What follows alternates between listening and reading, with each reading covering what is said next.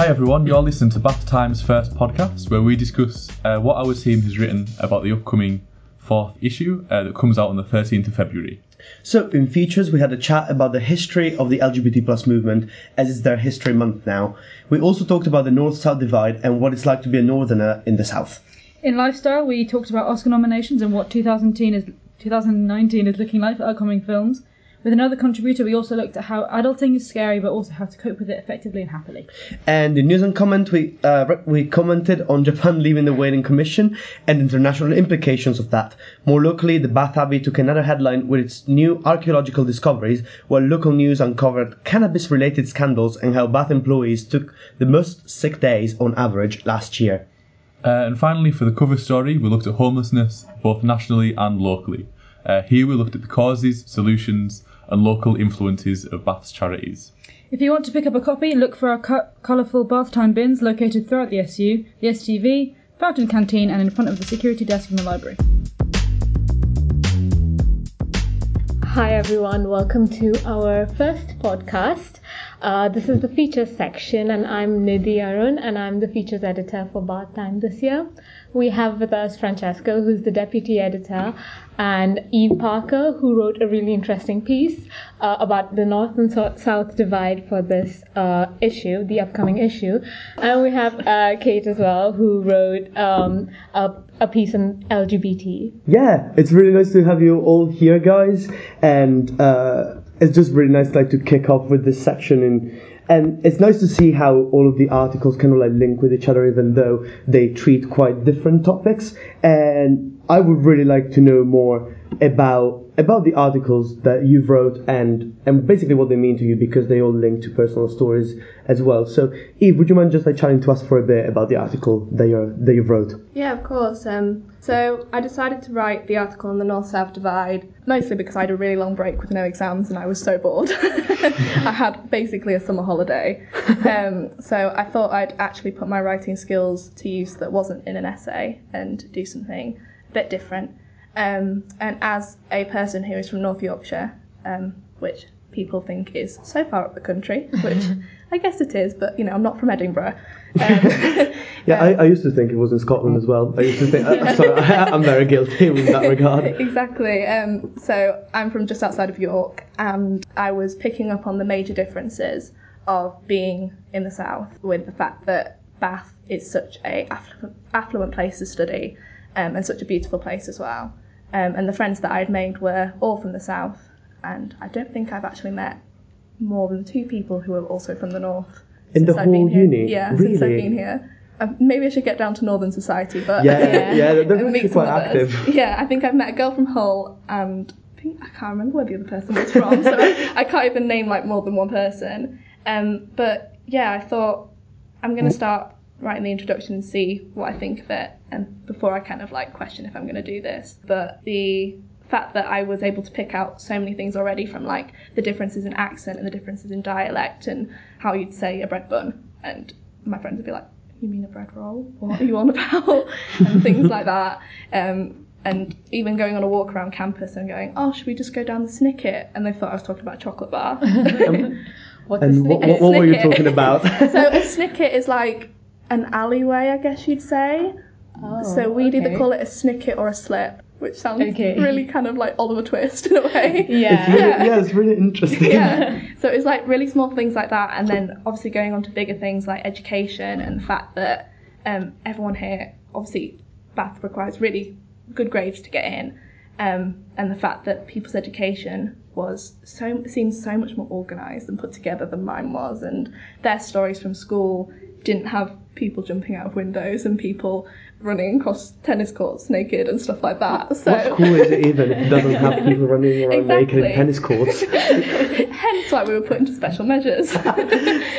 so definitely inadequate. But the fact that I then looked into statistics and it was so much like more likely that you would go to a good school if you lived in the south and the fact that distance just makes that difference in education, I just thought that was incredibly fascinating. That that's very interesting because, like, as an international student, uh, when I think about the UK, I think about London, Yeah, exactly. and there's so much more to the UK than just Yeah. about London and surrounding areas. Yeah. I literally didn't even know about it. But Yeah. that's very Absolutely. interesting. After five years, my dad still believes I live in London. and it's just like, not quite that, not quite. So like international students obviously just see it as Yeah. the bottom of the country basically, and Yeah. specifically London, and then people from the Midlands as well. Like I've got friends who are from I think Coventry and Birmingham, and even they don't really see the divide because there's not. I don't think they have the same sense of rivalry as like there is with the North and the South, and like having chips on gravy is just seen as appalling. Or what was the other thing? Um, taking a coat on a night out. Like I would never ever take a coat, but here everybody takes coats. It's just normal. Okay. Is it just not as cold? Or Um, no, it's freezing. then why wouldn't you take a coat? I don't know. Um, I remember going out for my friend's birthday in February, and it was like full on snow, and we just went out without coats anyway, Oh, wow. with no tights. And I don't know. It's just expected. it's meant to be like the tough north, I guess. But Yeah, that makes Yeah. sense. Yeah, it gives that kind of like vibe from like Game of Thrones, kind of like the Yeah. Starks and like Winterfell. just like we, we do not fear Yeah. the cold, that kind of thing. In like grim north cities compared to beautiful Bath. Okay, I have a question for you. So, if there were three things, the three best things about North Yorkshire, what would you say that is? Ooh, that's tough. um, I'd say it is beautiful. Like where I live, I'm like right on the edge of like the North York Moors, and I grew up in like a town where me and my sister were the only children. I lived amongst old people and got loads of free sweets and just got to do whatever I wanted and run around fields. Like I didn't do that thing where people would knock on people's doors and go play in the street. Like that wasn't my childhood. So I had a very free childhood and was just running around in a field getting very muddy. So I love that aspect of it and I love it now. Um, people assume that the north is generally generally quite a friendly place, and I think that is true. Like people will stop you and talk to you wherever you are. Every old woman will want to talk to you, Oh. which I think is something that's quite warming about it. Um, Betty's. Nobody's ever heard of Betty's. No. Absolutely What's not. Betty? Have you, have you okay? No. Okay. Betty's is a Yorkshire tea room, which is renowned, kind of like, especially with I'd say Chinese and Japanese people who come to visit, mm-hmm. and they do like high tea, and it's very traditional and very Yorkshire, and we go every year for Christmas Eve. And that's something I miss in the south. I think the south needs a little bit of that. I, you mentioned the article uh, about like the price of, of a pint, and I remember having that discussion with a couple of friends just days ago. What is the appropriate price price of a pint?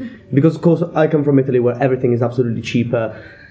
In the UK, there's like this not rivalry, but like this kind of like never-ending discussion about like what the price of a pint should be. What should it be according to like your the standards that you're used to from your hometown? Um, well, considering that I've seen pints in Bath for about a fiver, I'd Which is say outrageous, isn't it? outrageous. I'd say definitely under two pound fifty. Under two pound fifty, and Yeah. that settles it. We'd be drinking pints like water. Yeah, pretty much.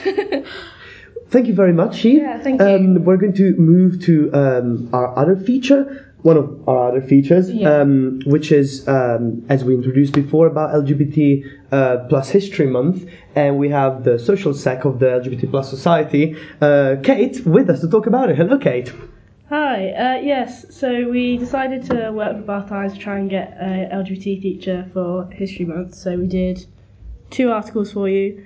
Uh, one was where we had an LGBT, uh, a very concise rundown of the past five, uh, 50 years of LGBT History Month, which was difficult to make it in such a small gap, but we managed it. And then the other one was we um, did some interviews of a couple of our members and asked them a couple of questions about what it's like to be an LGBT student and to be whether that's being out or whether that's exploring your sexuality or your gender identity.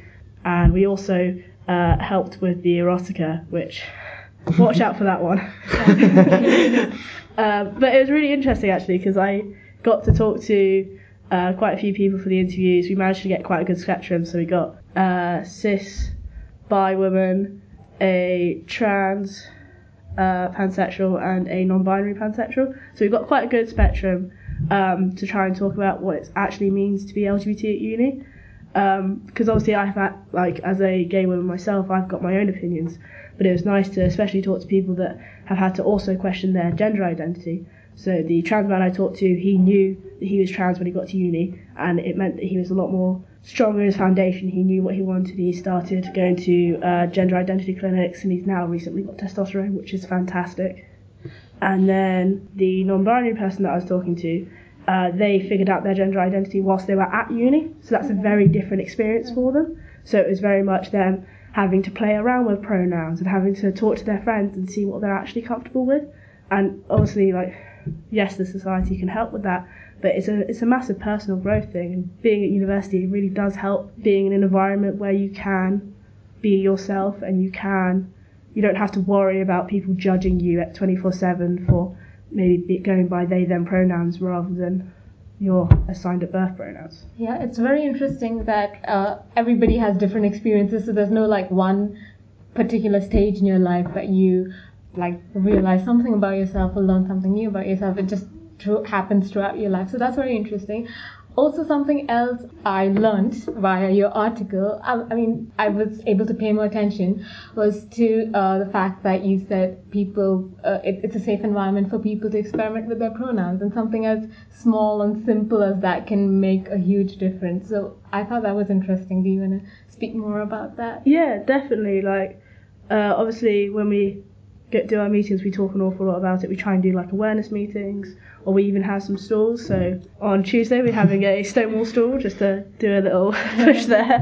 Um, but something as simple as that can really change how you look at yourself. Because obviously, there's lots of things you can't change straight, straight away, but something as simple as maybe changing your name to something a bit more androgynous or changing your pronouns can mean an awful lot to someone. And something as simple as if someone wants to be called, you know, she, her pronouns, it's a very simple thing for you to do. It's a very simple thing for other people to do, but it can mean the world to someone else. You're, you're allowed to stumble, but But it's all Yeah. about sensitivity, Yeah. what the other person wants. I, I remember um, talking to, to someone about this, and it's just like also in like training to like staff members at a university, for example. You should train security to not assume someone's gender, because if you if you're like if you have someone who's just like oh I was called and don't look really well, and you're trying to page someone, and you're on the walkie-talkie and you say oh yeah there is this girl here, and maybe she's not a girl, and you just ruin someone's night. And just like those little things that mm-hmm. mean nothing to you because it literally just slips out of your mouth. You don't even think about it, but it destroys someone someone's day at the end at the end of the day, doesn't it? I mean, obviously, if you mess up, that you know, it's understandable we all mess up, but like, you can just apologise, re- correct yourself, move on. It's fine. But at the end of the day, if you can say it, like, do Yeah. go out your way, just to be like, oh yeah, there's this person with me, like, they need they need some help even. Uh, with with the history thing as well. I mean, we all know history's been cruel to the LGBT plus community, but it's very interesting. Like we never give it enough weight to realize how much it's done and how where we are today is because of this long history. And maybe if things were different then, it would be different now. So tell us more about, like, briefly, maybe what are the most important uh, Yeah. times in history or something that made a difference. So this year is the 50th anniversary of the Stonewall riots. A lot of people don't realise, you know, the massive pride parades. The first pride was a riot. It was the Okay. Stonewall riot. So Stonewall Inn was a gay bar run by the mafia in America because you couldn't have a gay bar unless you had protection. Mafia was protection. Okay. that, that's the point where we had where it we wasn't. were. That's where we were. We needed, you know. the um, mafia was the good guys. Um, so there was a raid on the gay bar, and they weren't. T- the mafia weren't tipped off. So there was around 200 people in the bar. They all got sent out, dragged out, and if you had, uh, you had to be ID'd. If you were wearing uh, in full drag, you were arrested. If you were wearing clothes that didn't match your identity, like uh, if you're a woman wearing male, like more masculine Yeah. clothes, if you didn't fit your gender identification, then you were getting frisked up, frisked up in the toilets and checked what your actual gender was. And normally, peace- people would disperse after this was happening, but on that particular night, uh, they didn't. Um, and it's ended up into riots way past 4 a.m. Uh, I think the first stone was thrown by a trans woman of colour, and it then stemmed on for the next four or so nights. And it was a riot. There was thousands of participants, all within the Greenwich Village area, and that's why we mark Pride on in July as we do now. So when people see, you know, all these like banners and like saying why don't we have straight pride, it's like, well, it's not a massive celebration. It is a celebration, sure, but it's not just a party. It's to mark the people that have very literally died to get us where we are now. And that's also the point that many LGBT people also forget. They're just like go there like, yeah, it's a party. Like, okay, fair, like celebrate because we do have reasons to celebrate now. But at the same time, the very reason why we can have some fun now is because there are people behind us. We're standing on the shoulders of people who have fought and and and, and lost a lot in order for us to, to party. And it's crazy how many people just like forget that historical element, including the media. Uh, the movie Stonewall is abs- it's about the Stonewall riots, but it's completely it's completely like mass marketized and basically cis white gay men become, go, to the fore of the riot when actually the first stone was thrown by uh, a trans woman of color. Yeah. And then after that, we obviously had the AIDS epidemic, which once again is one of those things that no one really pays attention to, and that was the problem. You've got Keith Haring, who was the uh, one of the most prominent artists at the time, doing uh, art pieces trying to draw attention to this because it was the largest killer um, of men 18 to 25 for like a good couple for a year or so. I think I wrote it in the article, but it was a it wiped out generations of LGBT community and it just got completely covered up. Uh, I think Reagan even laughed about it when it got mentioned. Like that's how much it may not your inaction doesn't mean that you're being impartial. It means that you're actually causing lives to d- people to die, and that's another thing people just forget about. It was only in the 1980s. Like it's not that long ago. But yeah, it's one of those things you have to remember, and if we don't remember it, then those people died for nothing. They didn't have a legacy to live on. We've got Terence Higgins Trust and other things like that, but the other countless lives we don't really remember. Okay, thank you very much, Kate. Uh, thank you, Eve. Thank you. It's been really lovely to have you on our podcast today. Look out for our next issue, which is out in a few days, so get excited. And thank you, Nidhi, as well. Yeah. And thank you to Francesca as well. Uh, And follow us on social media, I guess. follow us on social media, and uh, we will see you soon. Hello, we're now back with the lifestyle part of the podcast. I'm Darcy, and I'm here with Nicola, our lifestyle editor, Hello. Eli, our contributor, and uh, Eloise, another contributor. Um, Eli did an article on films of 2018. So, Eli, hi. Hello. Are you well? I'm good, thank you. Good, very good. Um, so, you know, you've um, praised the diversity in this year's Academy Award nominations, but you've also had a fair bit to say about the Golden Globes, uh, in particular Bohemian Rhapsody. Could you expand on your views on this? Um, the people who know me know that I've had a particular hatred recently for Bohemian Rhapsody, and um, this is based on the fact that the movie is presented as the life and you know the truth about the life of Queens and the band and how it all came together. Yet the movie lies blatantly about loads of stuff and rewrites history, which is my biggest issue with the movie at the moment. Yeah, you've, you've said in the article that this movie is supposedly full of fake news, um, which obviously isn't great considering the current state of US politics. Yeah, perhaps that comment was a bit too political, but I do think that making a movie with so many lies and selling it as a true story sets the wrong tone and you know the wrong example for movies to come. Because I think if we portray the people we love and famous people in the most positive way and not shining lights on the issues they might have had, it, we're not being honest and we're not doing the right job. And I think that Bohemian Rhapsody being so successful in the box office and obviously uh, critically acclaimed as well doesn't show the right example. Mm.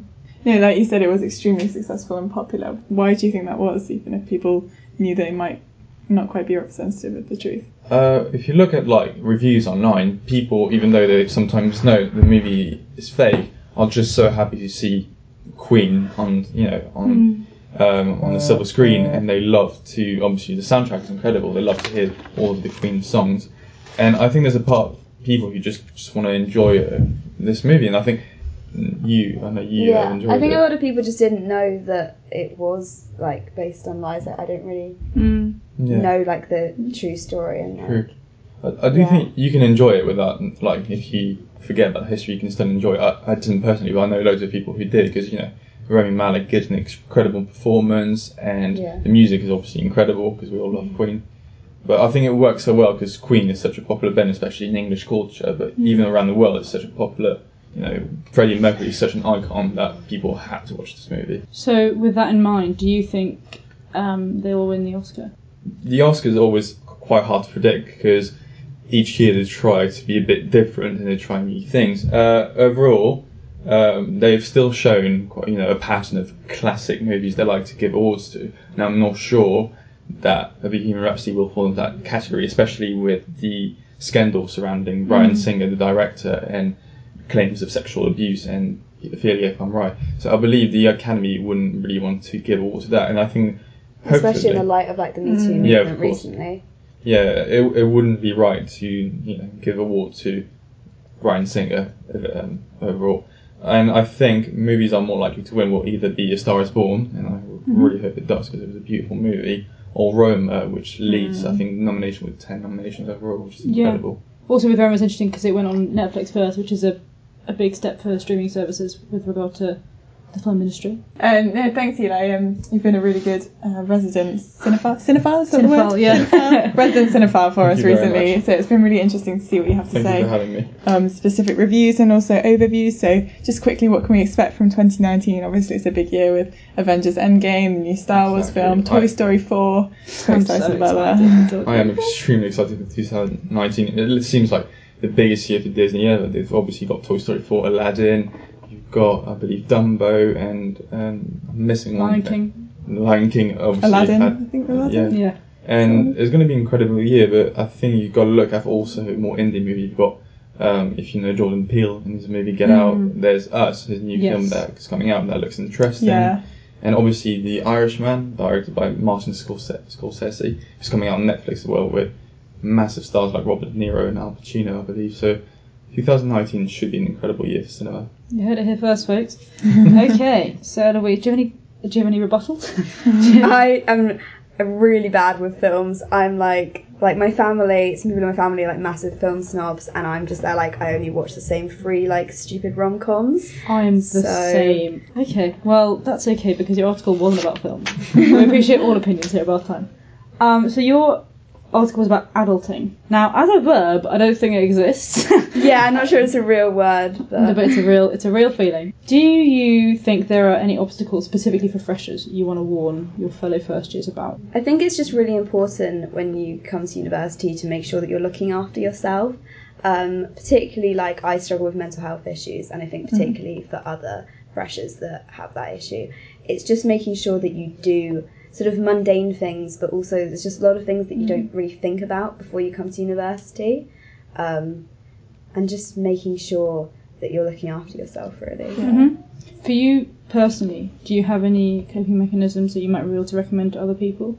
I find definitely in first term, as much as I like really have been enjoying university, I didn't really get out as much as I wanted to. Like when you come to university, it's a lot of just like work, drinking, and sleeping, um, and I didn't really like sort of go outside. Now I'm trying to get out, get out for more like walks and do more exercise because I know that that really helps me. Um, and I also found in exams, what I needed to do was just get myself out of like my room or even the library, like, and just sometimes go into town and go to like I started going to Boston Tea Party Mm, and just spending So- too much money on coffee, but it helped me get work. You have done. good taste in cafes though. Anyone who doesn't follow Eloise, sit cafes.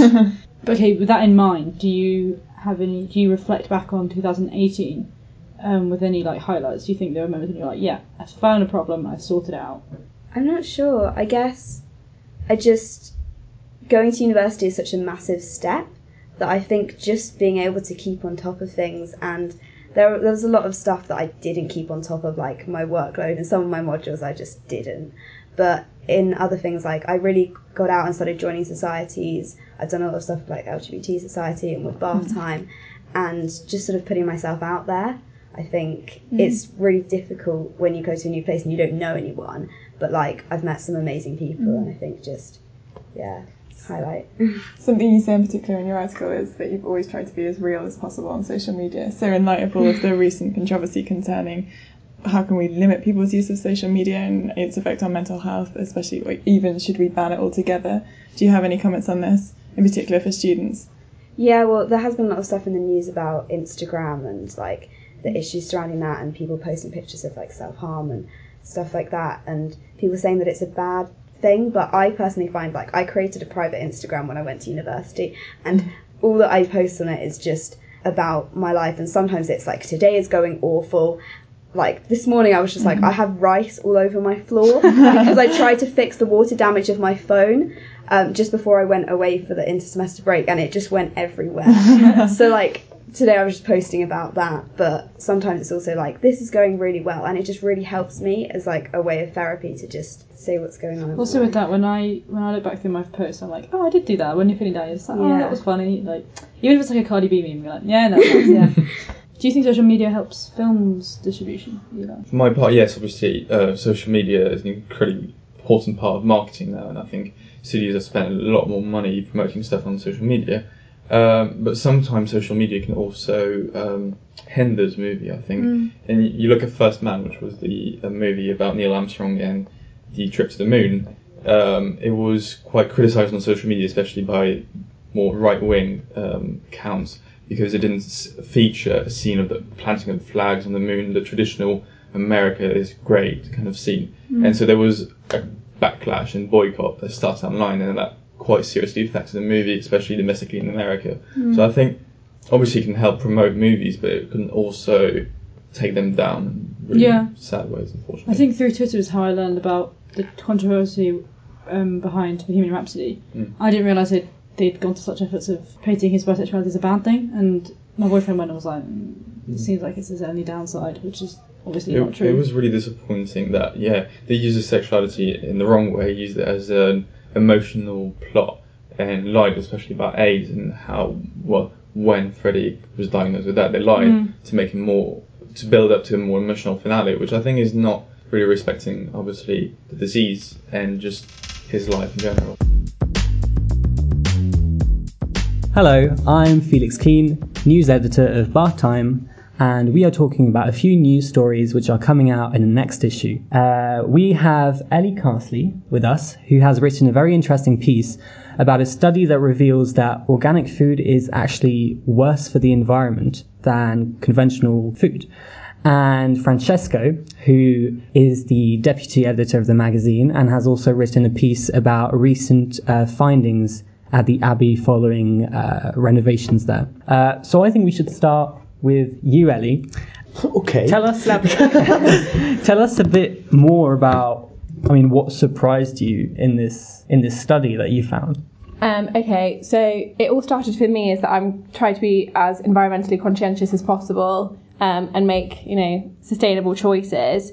And I had the preconceived notion that buying organic produce would be environmentally friendly. I just somehow in my mind it all got jumbled together, and organic produce was sort of the same thing under the same umbrella as environmentally sustainable activities. So when the study came out that revealed that um, organic food is actually worse for the environment than conventionally farmed food, it was a bit of a shock to me. So um, and obviously has since impacted my choices. So Really? yeah. So, as I understand it, the, the whole this study reveals that because organic farming doesn't use any pesticides, the yield um, is lower because you have fewer plants or fewer plants survive on the same amount of land. Whilst in conventional farming, because there's a high yield on a small portion of land, there, there's more room for nature, right? Yeah, that's exactly it. It's just about the sort of the yield that they create or they receive um, without using pesticides is much less. So they therefore have to use more land, and getting the available land obviously entails the deforestation type process, which you know emits fumes, etc., that worsen global warming, climate change. Right. So organic food for, according to this finding, is not all, is not environmentally friendly. But is it a foe for you? I think it's about making sustainable choices, and in order to make that choice to be more environmentally friendly, you have to think about the pro- the product. So most of the time, organic food is less environmentally friendly because obviously it takes up more land. If that makes sense. Right. So it's not necessarily a foe. It's just not the friendliest compared to conventionally farmed foods. I mean, it's weird because it, maybe it's also like a marketing thing because you know they're already always marketed as like green and healthier, and you just naturally assume that they I think there's be. I think there's a lot of like preconceived notions about organic food that it's you know automatically going to be more healthy for you or under the um, same umbrella as like more susta- sustainable, etc., etc. And actually, it's now coming to light that it's not really. The only thing is that it, it doesn't use pesticides, so it doesn't have the artificial chem- chemicals involved. So that's ultimately the only reason you would buy it is mm. if you're trying to avoid the artificial preservatives, etc., etc., that are involved in the pesticides. That's really interesting. I mean, I've learned something today. Yeah, definitely.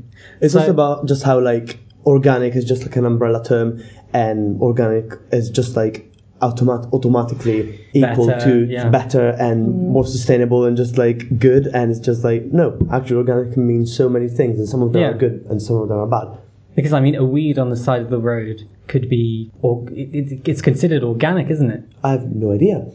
Speaking of weed, um, What a We're great transition! we're gonna. I'm just gonna mention On the same topic. a few of the local news snippets that are upcoming in the next issue. Police actually discovered a cannabis factory in Bath recently. On the 24th of January, a man was arrested uh, after 40 uh, to 50 plants were discovered in his flat. And a bigger news story on the local level, as I understand it, is the findings at Bath Abbey, right, Francesca? Yeah, absolutely. This is actually a very exciting. It's just like very exciting to talk about it. I'm a history geek. I absolutely love history. I live for history. I, I used to be a tour guide in Bath, so I focused a lot on Bath Abbey during the tours. And it's interesting to see what was found in the new studies. Everything that we see now of the not studies, sorry, the um, Archaeological findings. yeah, that's exactly what I'm talking Because about. basically, what's happening if you if you've moved like if if you've been in the center of Bath, you probably noticed that there are big works going on in the and they're kind of like messing up like the, the bus queues and everything but the, the things that i found are just amazing basically underneath the, um, the f- the floor that used to exist they found another floor that belongs to another century i think it was the yes the 14th century so the 1320s and it, all the colors were was basically completely preserved and everything was basically intact just as it was when it was originally built which is absolutely amazing. And also they found that the rocks not the rocks sorry the tiles were built um, and created and painted in Wiltshire so it's all local and it's just incredible that, that they just found that. Basically people have been standing uh, on top of this amazing find for ages, for centuries, just like without knowing about it. And also, uh, they found charcoal burials, um, which you could just think just like a person just like dumped into a bunch of charcoal and that's it. But actually, it used to have it used to have uh, lots of connotations with regards to religion because charcoal is. Um, is basically is basically assigned to purity, so it's the purity of the body and of the soul of the person who dies, and this is like quite early Christianity, so it's Quite really strange, interesting. isn't it? Yeah, you'd associate charcoal with dirt and darkness, and actually, It actually clean. It's actually has cleaning powers. Yeah, you get like Oh, charcoal yeah, oh, yes, um, the- teeth the- whitening stuff, don't you? yeah, yeah, and the the facial, There you go. yes. But also, it's re- it's not a very popular uh, ritual to do for uh, for bodies. So it was really interesting. And actually, they're still trying to understand why charcoal burials were found in this area because there there are basically no charcoal burials dating from that time. Um, in, in this area. One other thing, they also found an angel head, and the angel head was interesting because they basically found something that they hardly ever see around here. They, of course, I, I don't know that much about art to know about this, so I basically just read that in the in the press release. But the angel head did not have the features of normal uh, Norman or um, British kind of like uh, style. It has like kind of an Italian re- uh, Renaissance uh, naturalist style, and w- which means that probably the angel head was built by someone who was traveling from the continent and just stopped here to build this and then left. The this used to be in the in the abbot's uh, chambers, which then got destroyed in one of the restorations of the abbey, and the angel head was just dumped, and it was just found recently, which is incredible. Yeah. It's true that that means that we cannot have our graduation in Bath Abbey because of this, but at the same time, they found history. It's just like another note to say just how historical and beautiful and full of surprises a tiny, tiny city like Bath can have. Yeah, that's incredible. It is. Well, thank you. That's all the time that we have. Um, if you've enjoyed any of these stories, they'll all be in the next issue of Bath Time coming out next uh, week. We hope you'll enjoy it. Thank you very much. Thank you. Thank you. Uh, so this month, our cover story uh, looks into homelessness in Bath. It's the first cover story of the four issues that we've produced. um, that doesn't look at a breaking news story or anything that was particularly topical at the point of its release specifically, uh, but it's something that when we were all coming into our roles that we knew we wanted to cover. So we've done that. We thought that now was the time after everyone was coming back after Christmas and exams. So in doing so, we got together a team of five people, um, two editors, Glenn and I, and three contributors, one of whom is here today. Hello, Matt. Hiya. Hi. Um, so with our team, we got to talk to loads of charities and different people who had like got informed opinions on the matter, uh, which Matt got something to do with. Matt, how did you find writing? Um, really, really good experience. Um, uh, my way into this was I was introduced um, firstly to a guy named Cecil at Julian House, who I know Glenn is going to talk about later. Um, and Cecil was basically, from my understanding, sort of the head honcho at Julian House in terms of he knows everyone there. He's been involved with it from conception, really. And he introduced us to a guy named Keith, who is just really, really uh, great guy, inspirational guy, a great story. Um, Keith, about 20 years ago, I think, first. Uh, or started to suffer from homelessness as a, as a as a symptom um, in Bristol, his local town. Um, he lived in one of the, the rougher neighborhoods within Bristol, and um, drugs, crime, homelessness, they all came to him as, as that was his life. And to see him now working at Julian House, um, having gone through the system at Bristol, having gone to a dry house where he was able to uh, abstain from all, all drugs and alcohol and uh, get to the point he was now, able to tell his story as um, this this um, leader, which the homeless in Bath can look up to, is just it was really inspirational to see. It was full circle, really. Mm, yeah.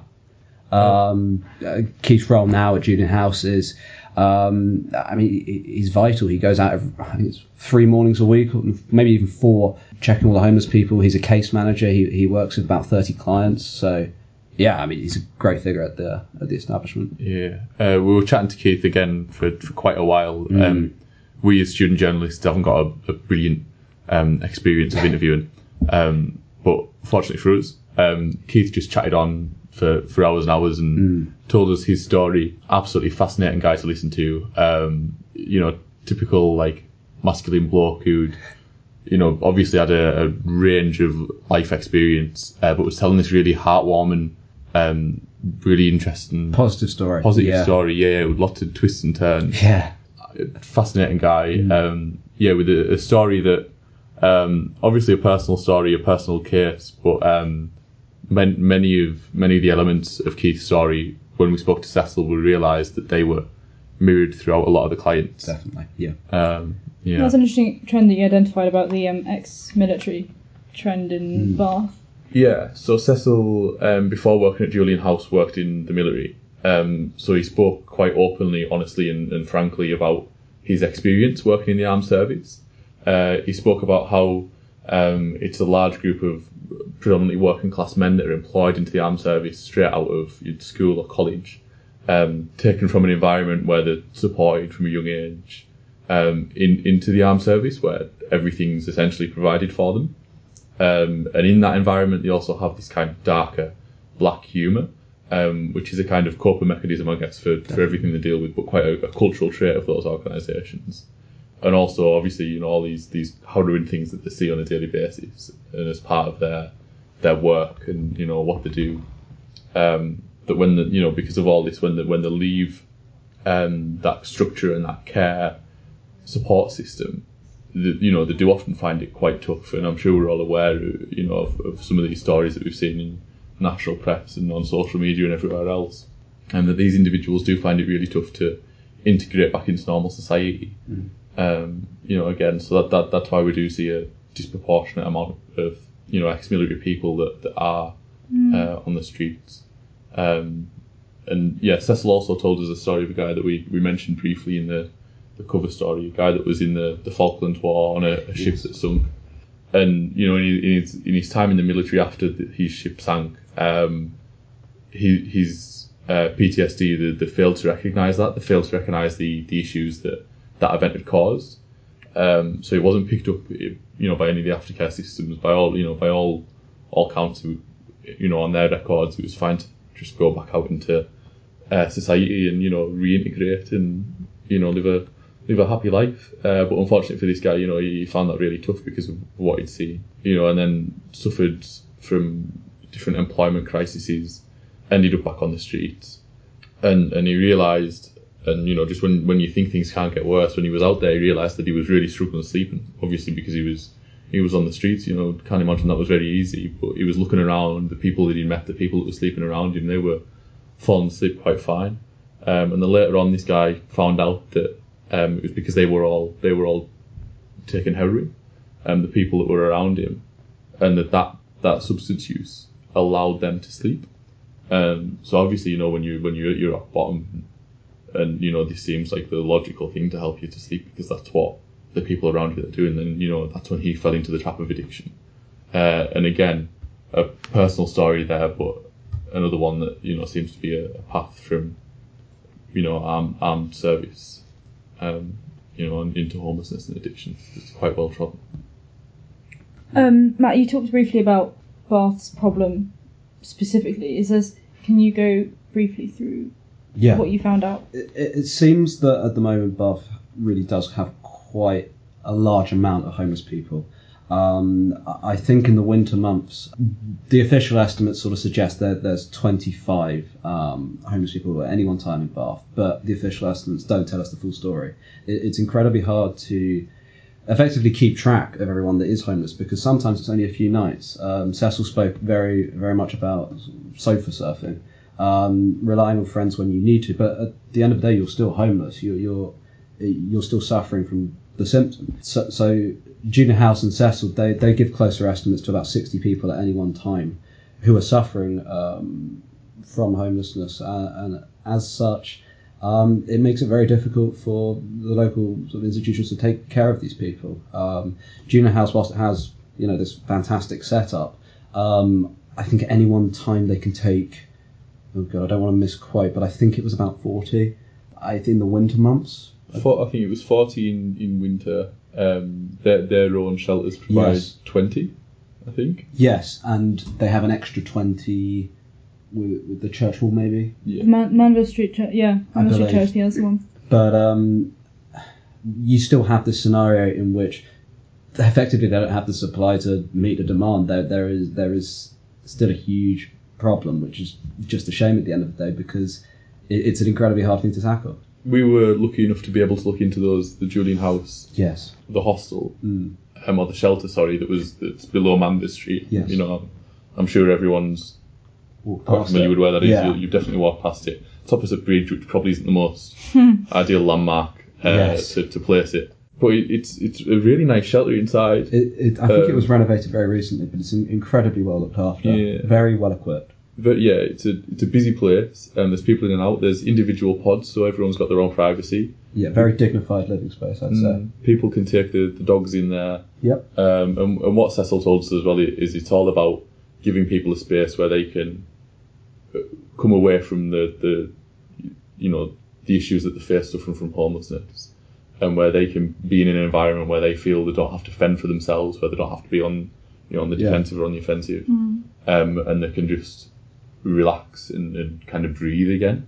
Yeah. Um, that's definitely what we picked up you know, in the atmosphere when we were in there, albeit for a brief amount of time. But it, you know, it did feel quite relaxed, I guess, for, Yeah. for what you for what you you know for what you're dealing with. That's positive. Um, yeah, I don't think any of us knew what to expect when we were going into No. that shelter. Um, but it was you know it was quite fascinating.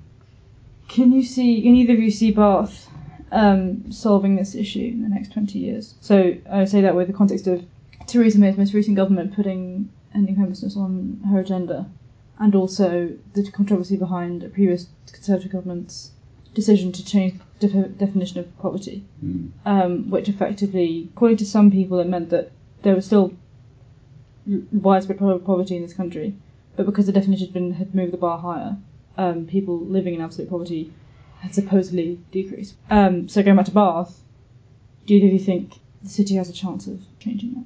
So when, when you look at homelessness, I think me and Matt have quite quite different views on this. I think the the, the scale of the problem can can definitely be reduced, and and with the work that we've seen by Julian House, um, and with the that kind of increasing slightly on government agendas, you know, albeit definitely flawed, um, in the way that they're dealing with it, but you know, it's on the agenda. Then, if we're talking 20 year timeline, then you know, I, I would definitely hope to see some some movement.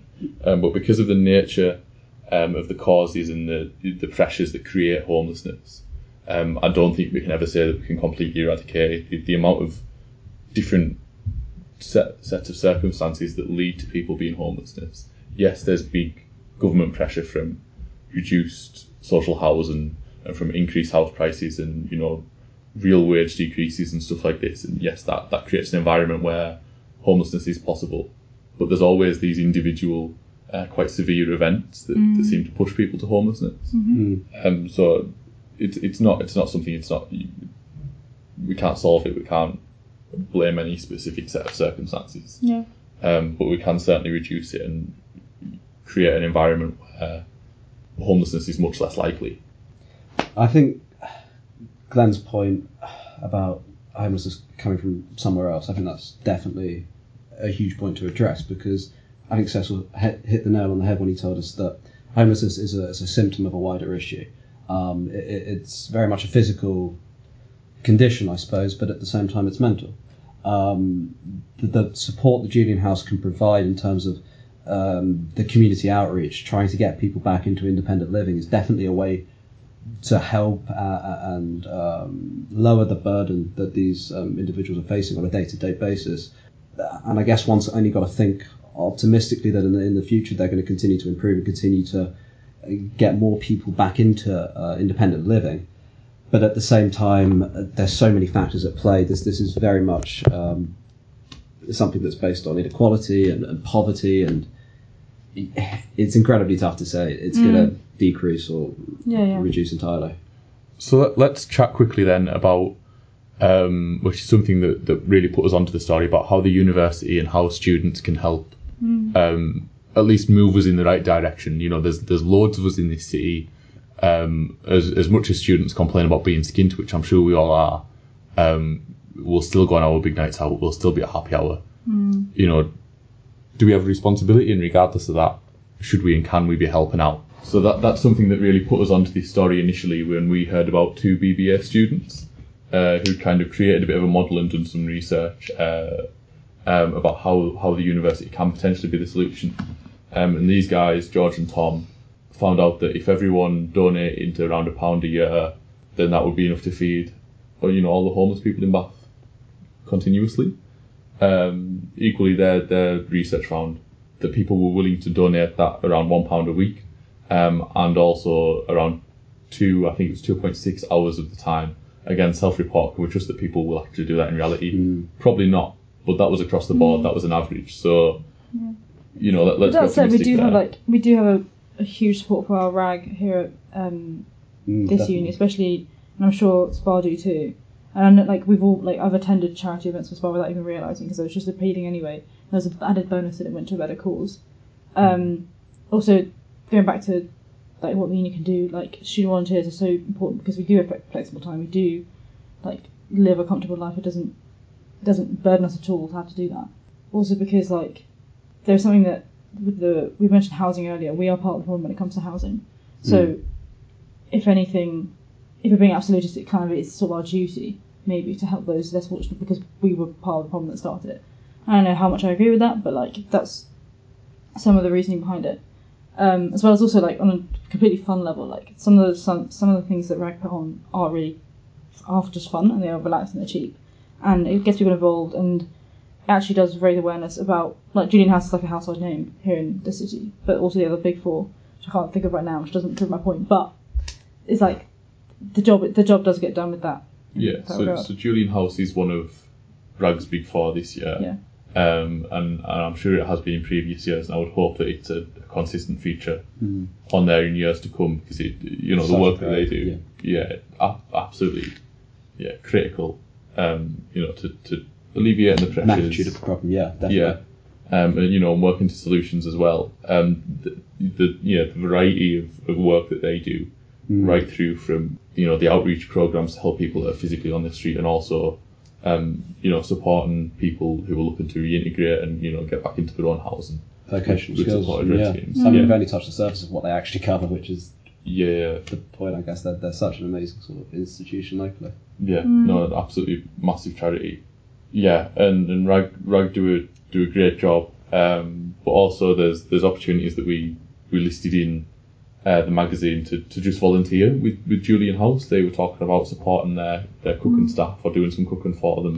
yeah. Uh, you know, in the kitchens of a weekend, uh, which I can imagine being you know really rewarding work to do. Cecil was, and it was it was to my surprise really because I've heard the whole argument about students pushing up housing prices, and I, you know I never sure that I was never sure that that was a, a kind of widely held view, uh, but it was something that, that Cecil kind of kept going back to.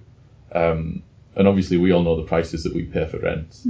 Um, and when the you know whenever there's new houses that come up on the markets, the, the council has now capped, I believe, the, the proportion of houses in Bath that can be HMOs, houses of multiple occupancy. But regardless, there's there's always that kind of fight when a new house comes up on the market. Can Julian House rent it for one of their supported renting schemes, um, which will, you know, is perceived as a, a high risk tenant, definitely unfairly, but that is the perception. Um, Yeah. For a, a fairly low payback in terms of you know rent and revenue that the landlord will receive from that, um, or do they rent it out to students? Which yeah, again high risk, but the the money that they get from that, the deposits that I'm sure many will keep anyway. Yeah.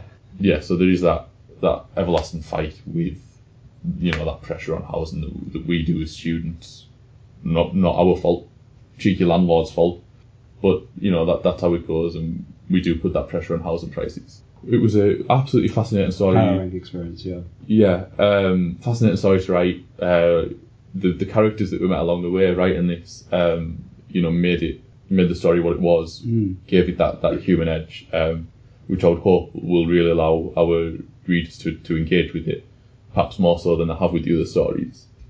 You know, it was it, it was it was a story that needed told.